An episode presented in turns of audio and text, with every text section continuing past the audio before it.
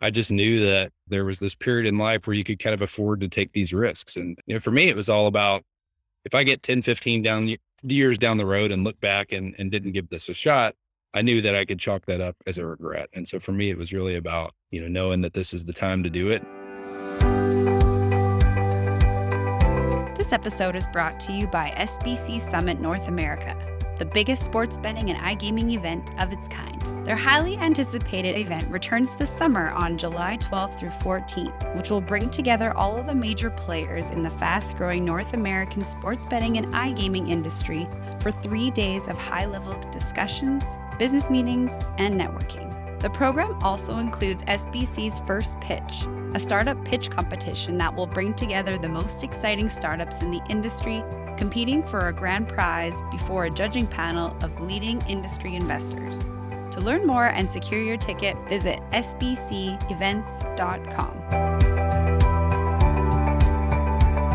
All right, we are back with episode 29 of the Betting Startups podcast. And for today's episode, I'm joined by Brady from BroThrow. Brady, welcome to the podcast. How are you doing today? I'm doing well, Jesse. Appreciate you having me on. Yeah, great to have you here. I know we've been chatting for a few months now, Brady. So uh, happy we finally got to today and could hit the record button. Um, just to kick off, and maybe just for folks listening that aren't familiar with you, if you could give us a little bit of a sense of your background, maybe some of the major chapters of your career up until the founding of Brothrow. Yeah, I guess in short, I would call myself a, a, a, math nerd. I was a math and economics guy in college. Um, I somehow ended up working in finance for the last 10 years for a few different retailers, uh, most recently for Walmart. I'm here in Northwest Arkansas. Walmart's headquartered here. Spent four years there. And, uh, you know, I decided, I guess three years ago now, I was ready to start something of my own and, and happy to talk a little bit more about that later. But um, yeah, I'd say, you know, two kids. I've got a three year old girl, one year old boy. I'm an avid golfer outside of uh, when I'm working. And I guess that kind of sums me up. Right on. Well, no, definitely going to dive into, I think, this transition from corporate life to entrepreneurship life, but uh, we'll get to that in a moment, Brady. Um, for folks listening that may not be familiar with Brothrow, similarly, if you just give us a sort of high concept sense of what it is, uh, maybe when you started it and what exactly it does at a high level. Yeah, I describe Brothrow as as a social sports betting platform, and really, you know, it, it I would say it started uh, in concept several years ago in college. Actually, it was a group of me and friends that had bad experiences with offshore betting websites and decided there's probably an easier, simpler way to do this. And we created what was initially just an iMessage thread with five or six guys in it. And we said, Hey, we'll, we'll throw out quote unquote, throw out bets to one another. And if one of you guys happens to like the other side of it, great. We'll, we'll settle up however we want to settle up. And, and that concept really grew and grew into what became like a hundred person GroupMe chat. And, eh, you know, as you can imagine with a hundred people in a text thread, it gets pretty chaotic, particularly on a Saturday morning during college football season. And so really the idea for Brothrow was, Hey, we need to create a tool to sort of organize this activity because uh, you know, within the group chat, it was very manual, keeping track of who you bet with and how much you owed. And um, just a lot of work doing it that way. And so we decided, hey, there's there's got to be a better tool that we can build to do this. And so we set out to build, uh, you know, beta platform that we launched in the fall of 2019. Um, we were gearing up for a, a hopefully a wide consumer facing launch ahead of March Madness in 2020, and then COVID hit and sports shut down, and we didn't have anything to bet on for for several months there. And so, uh, you know, we we I'd say soft launched in the fall of 2020 and have been sort of growing linearly ever since then. And uh, but yeah, that's sort of the the background and and where we've been. Let's take a bit of a deeper dive with Brothrow because as you just explained, there's a, a, social component there, obviously the messaging component, uh, a peer-to-peer sort of matching component. I'm wondering if you can deconstruct this a little bit, Brady. I'm on, I think, episode 29 of the podcast now, and as you can imagine, I've had a fairly uh, sort of wide variety of guests on, and there's other folks I've chatted with uh, that are doing things that conceptually sounds similar. So I'm just wondering if you can deconstruct it another layer and maybe sort of help us understand how it's differentiated from some of these other apps that are currently out there.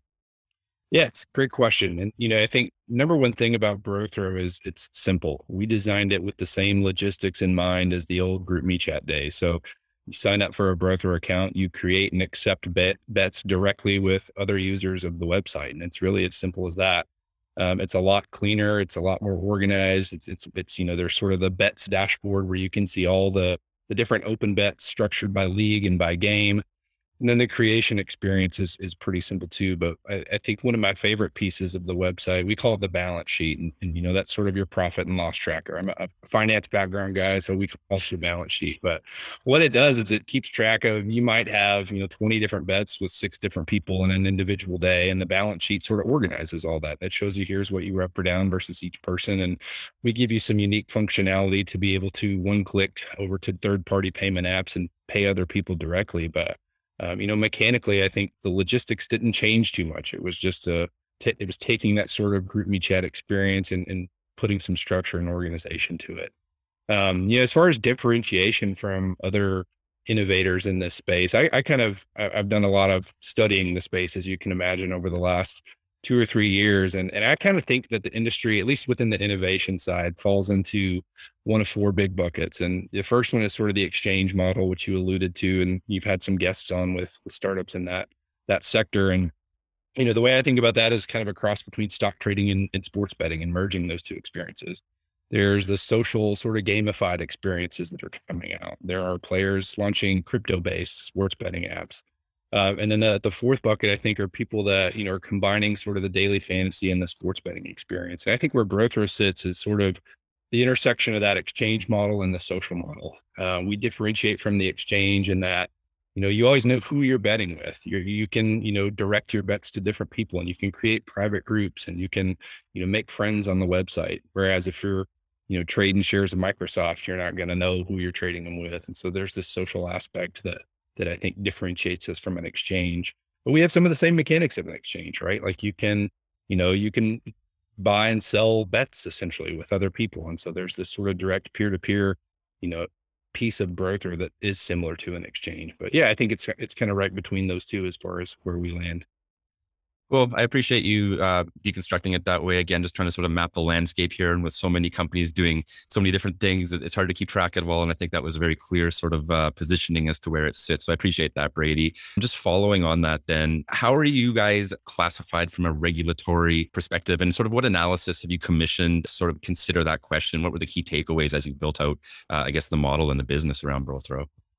Yeah, every you know everyone in this space knows that it's it's what I would say is complex from a regulatory perspective. And so before we ever you know put fingers on a keyboard to start designing Brothrow, we we did a ton of upfront legal research to determine what are the constraints and parameters that we need to develop within to make this a, a, a product that we can offer you know uh, to a wide wide audience right so we commissioned three different legal studies across two different firms from a federal both from a federal and a state perspective and really, the you know when you think about from a federal perspective, the chief concerns there are the Wire Act, the UIGEA, and there's a handful of lesser known gambling related um, statutes: the Travel Act, the Wagering Paraphernalia Act, illegal illegal gambling business act, and really. The, the key question that our legal analyses addressed was are we or are we not engaged in the business of sports betting that's sort of the key determining factor on uh, you know the whether or not you fall within the confines of of any of those those uh, statutes. And the conclusion is that, you know, because BroThrow has no vested interest in the outcome of any of the sports or the games that we offer, and because we're not taking a VIG, we're not taking a, a variable fee, you know, for each bet that's made on the site, that we're not technically in the business of sports betting. And so the conclusion there was as long as we sort of stay away from that transaction, we don't play the house, we don't set point spreads, we kind of let everything be dictated by our end users, that that keeps us away from those those federal laws. So if you're not participating in that transaction, then Brady, how is Brothrow making money? And I guess ultimately, what is the business model for Brothrow? Yeah, I'd say what we've done so far is really engineered a system of of trust, right? Because our users are transacting independently with one another. We had to build constraints and and you know features into the website that helped enforce enforce that social accountability. And so you know, there are things like you you don't sign up for a Brothrow account and, and bet however much you want right out of the gate, right? You're going to graduate through these different tiers of you can bet so much after you've completed this many bets within the network. Uh, there are a lot of you know social indicators like you can go to different users profiles and see what how many bets that they've made in total what were their most recent 10 games did they lose or did they win and, and a lot of indicators that kind of give you confidence and are these people trustworthy or are they not and then I think one of my favorite features is we created what we call the endorsed status, which is really the equivalent of the Twitter verified status, right? And on Brothrow, it's a green check mark. On Twitter, it's a blue check mark. But what it says is you've got a long history with Brothrow, you've got a, a clean record, and uh, that, that there's no issues there. And so we, a lot of indicators, I think, to sort of engineer trust within the platform. Uh, in terms of monetization, we we've kept it free today. We've actually we turned on a feature we call tip the dealer, which is donations. So you have a winning day on Brothrow, you log in the next day, you get a, a pop up that says, "Hey, help us keep Brothrow free and, and donate." Um, and we've been encouraged by the results there. We've seen, you know, over a quarter of our active users donate at least once, and and we think that's indicative of you know willingness to pay for the platform. So what we're going to transition to this fall is what I would call freemium subscription model, where we'll offer, you know, a, a tier of Brothrow that will always be free to the same as it is today, but we'll build in some features and enhancements that would be exclusive to a paid subscription model. And, we're going to test a lot of different variations of that this football season. I want to talk a little bit about user acquisition as well, right? It's a B2C product, consumer social, peer to peer, um, notoriously uh, complicated to sort of build a critical mass in any consumer product. How are you thinking about user acquisition in general, and particularly given the fact that it is an exchange based model that requires liquidity on both sides? And again, that critical mass and, and seeding that marketplace being so important. Um, just sort of how are you thinking about user acquisition in a very crowded landscape? It is expensive. That's the one headline that you read, you know, when you look at sports betting news. And and I think, you know, DraftKings and the FanDuels of the world are paying hundreds of dollars to acquire a customer. Um, what we did last fall was we tested a lot of different digital marketing and sort of influencer marketing type strategies to see where could we drive the lowest cost but highest quality customer acquisition. And you know, we iterated and iterated with with Facebook ads and Instagram ads and got really good at getting clicks. We just struggled to convert. Uh, and when I say convert, I mean convert to a registered user of Brothrow. And so we transitioned to uh, podcast sponsorships, which worked. We did one big one for the fall, and it was with a, um, a an Ole Miss athletics focused podcast out of Oxford, Mississippi. Super successful. Did a six month engagement with them, and and really drove a, a huge uptick in users, and and did it you know very cost effectively. And so I think that's how we'll lean in again this fall. Uh, we're actually working with an ad agency out of Austin, Texas, that that specializes in in podcasting and, and brand development. And so we're going to work with them this fall and kind of try and target some shows that we think have customers or, or listeners, I guess, that that fit our demographics and and go that sort of influencer route. Awesome, makes a lot of sense. I want to uh, transition a little bit to the fundraising journey for Brothrow. So again, just sort of anchor where we're at today. You know, I, I, understand you've raised a little bit of seed capital up until this point. Can you give us a sense as to where Brothrow is on that fundraising journey and how uh, are you developing your fundraising strategy? Yeah, we uh, we raised some what I would call pre-seed capital last spring. It was one hundred and thirty-five thousand dollars that we publicly disclosed, and that was what we used, you know, post COVID to sort of finish out the the rest of the platform and fund some of the marketing tests that we did, and you know, continue to commission legal analyses and, and make sure that we're buttoned up and I's are dotted and T's are crossed there. We're working on a million dollar seed round right now, and we're doing it through convertible debt. And I'd say, you know, the big buckets of where we want to spend that money, first and foremost, is is obviously marketing and growth. And so I talked, to, I alluded to that, you know, influencer marketing channel that will lean into this fall, and and a big chunk of the money will go, you know, toward that.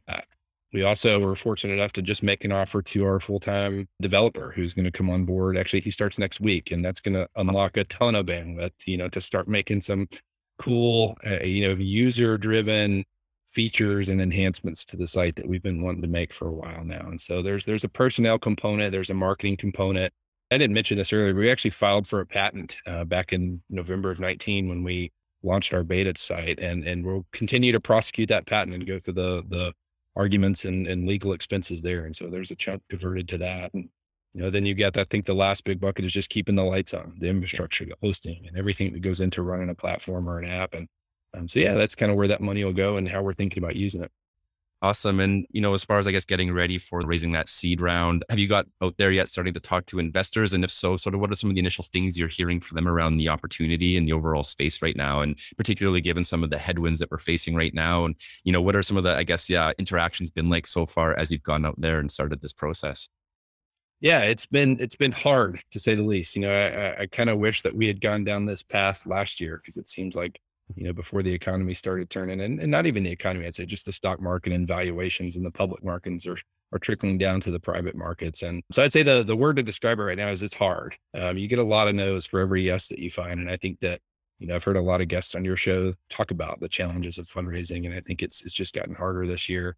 I think the good news is, is we're still in a space that is young and growing in the U.S. That's been a key theme also on a lot of your shows about how the U.S. is a, you know, we're in the maybe second inning of the U.S. sports betting market. There's only 35 states, I think, right now that have sports betting legalized in one way, shape, or form. So I still think there's a ton of growth, um, you know, to be seen within the industry. In terms of how we're reacting, I guess, to the macro environment, um, right now we're we're raising at the same valuation that we raised at last year. I think that's one of the big you know pitches that we'd make to an investor today is look we're we've we've shown significant growth, significant traction in terms of our key metrics that we look at from last year, and we're going to offer this at you know to what up to what else feels like a discount, right? Going back to that same valuation from last year. So I think just acknowledging that there's been a shift in the macro environment and and being upfront with that towards you know potential investors is I guess, how we're positioning ourselves to be accommodative. Just thinking about the types of investors that you're looking to reach, Brady, is there a certain, I guess, profile of investor? Are you looking for strategic partners? And I guess, what are you sort of saying to them insofar as what they can expect uh, if they were to back Brothrow in their portfolio?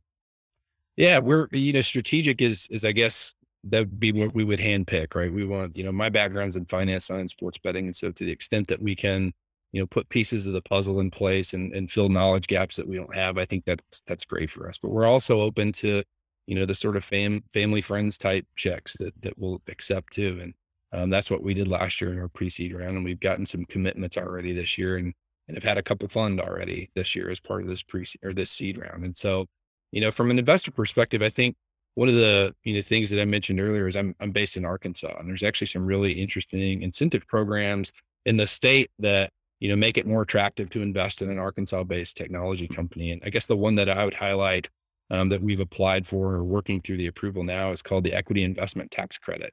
And it is commissioned by the Arkansas Economic Development Commission. And essentially, what it does is it provides a liquid tax credit to investors up to a third of their investment in the company.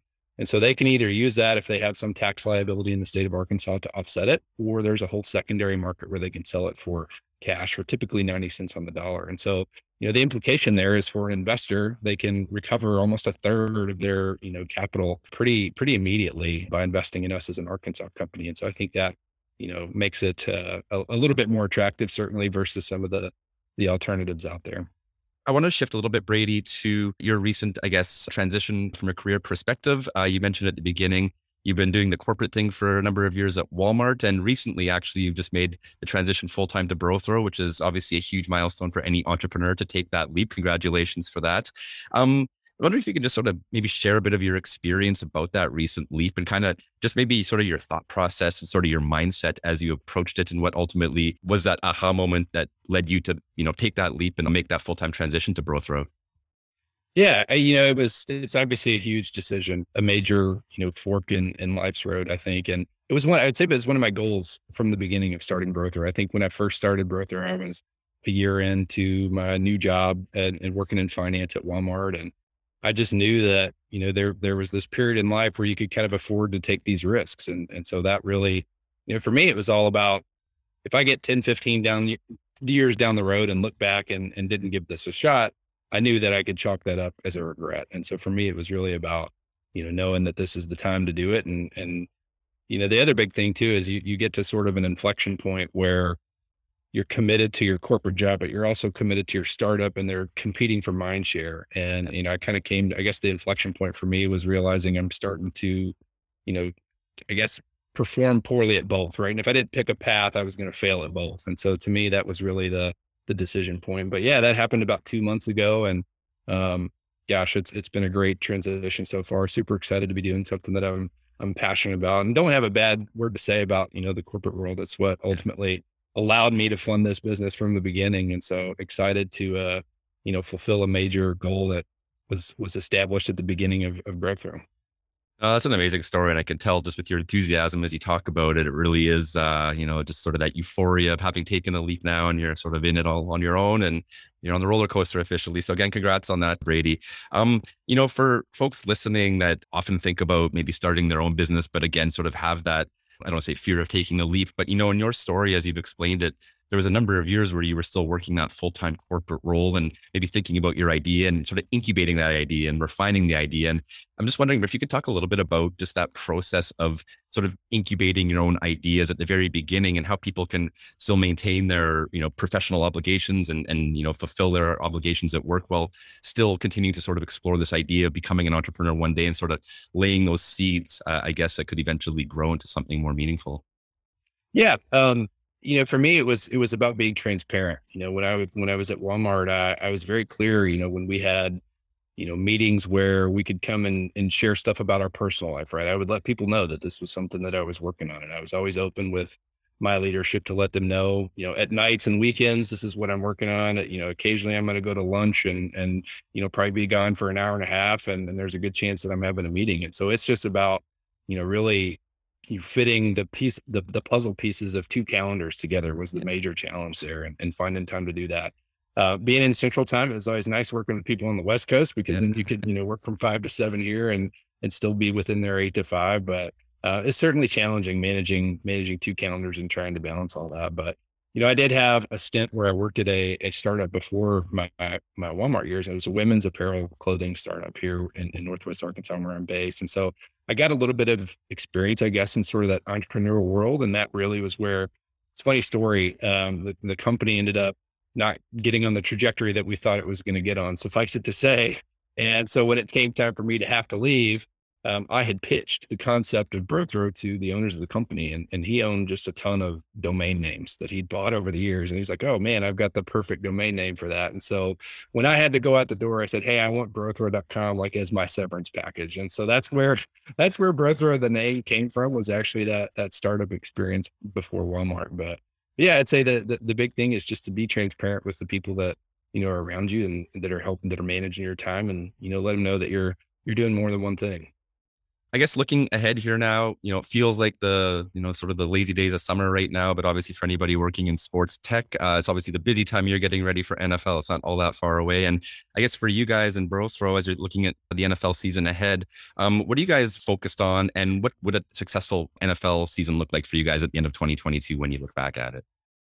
Yeah, first and foremost, we've we've got to finish this fundraising. We've got to get our subscription product up and running because I think what this fall is going to be about for us is proving out the business model. We've we've got this sort of fixed cost way to bet in mind, and and to be able to go and actually prove out that it works is going to be sort of the major milestone for us to you know monitor this fall. I'd say the other thing that we're going to be laser laser focused on is understanding our our unit economics. Right, what does it cost to acquire a customer?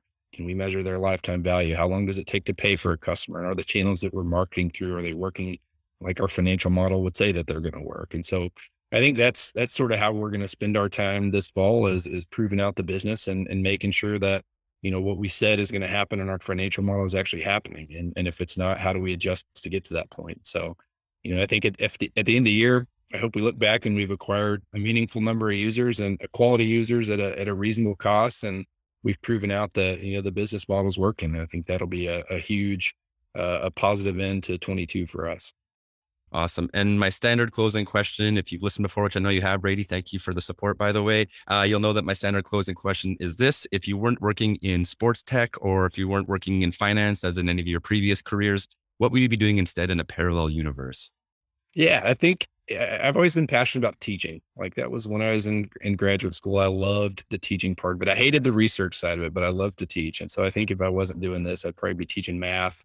Um, I alluded to this earlier, but I love golf too. So if I could do something working in golf, that'd be great. But those are probably my two, I guess, passions in life that I'd be doing something, you know, if I was doing something different, that's what it'd be.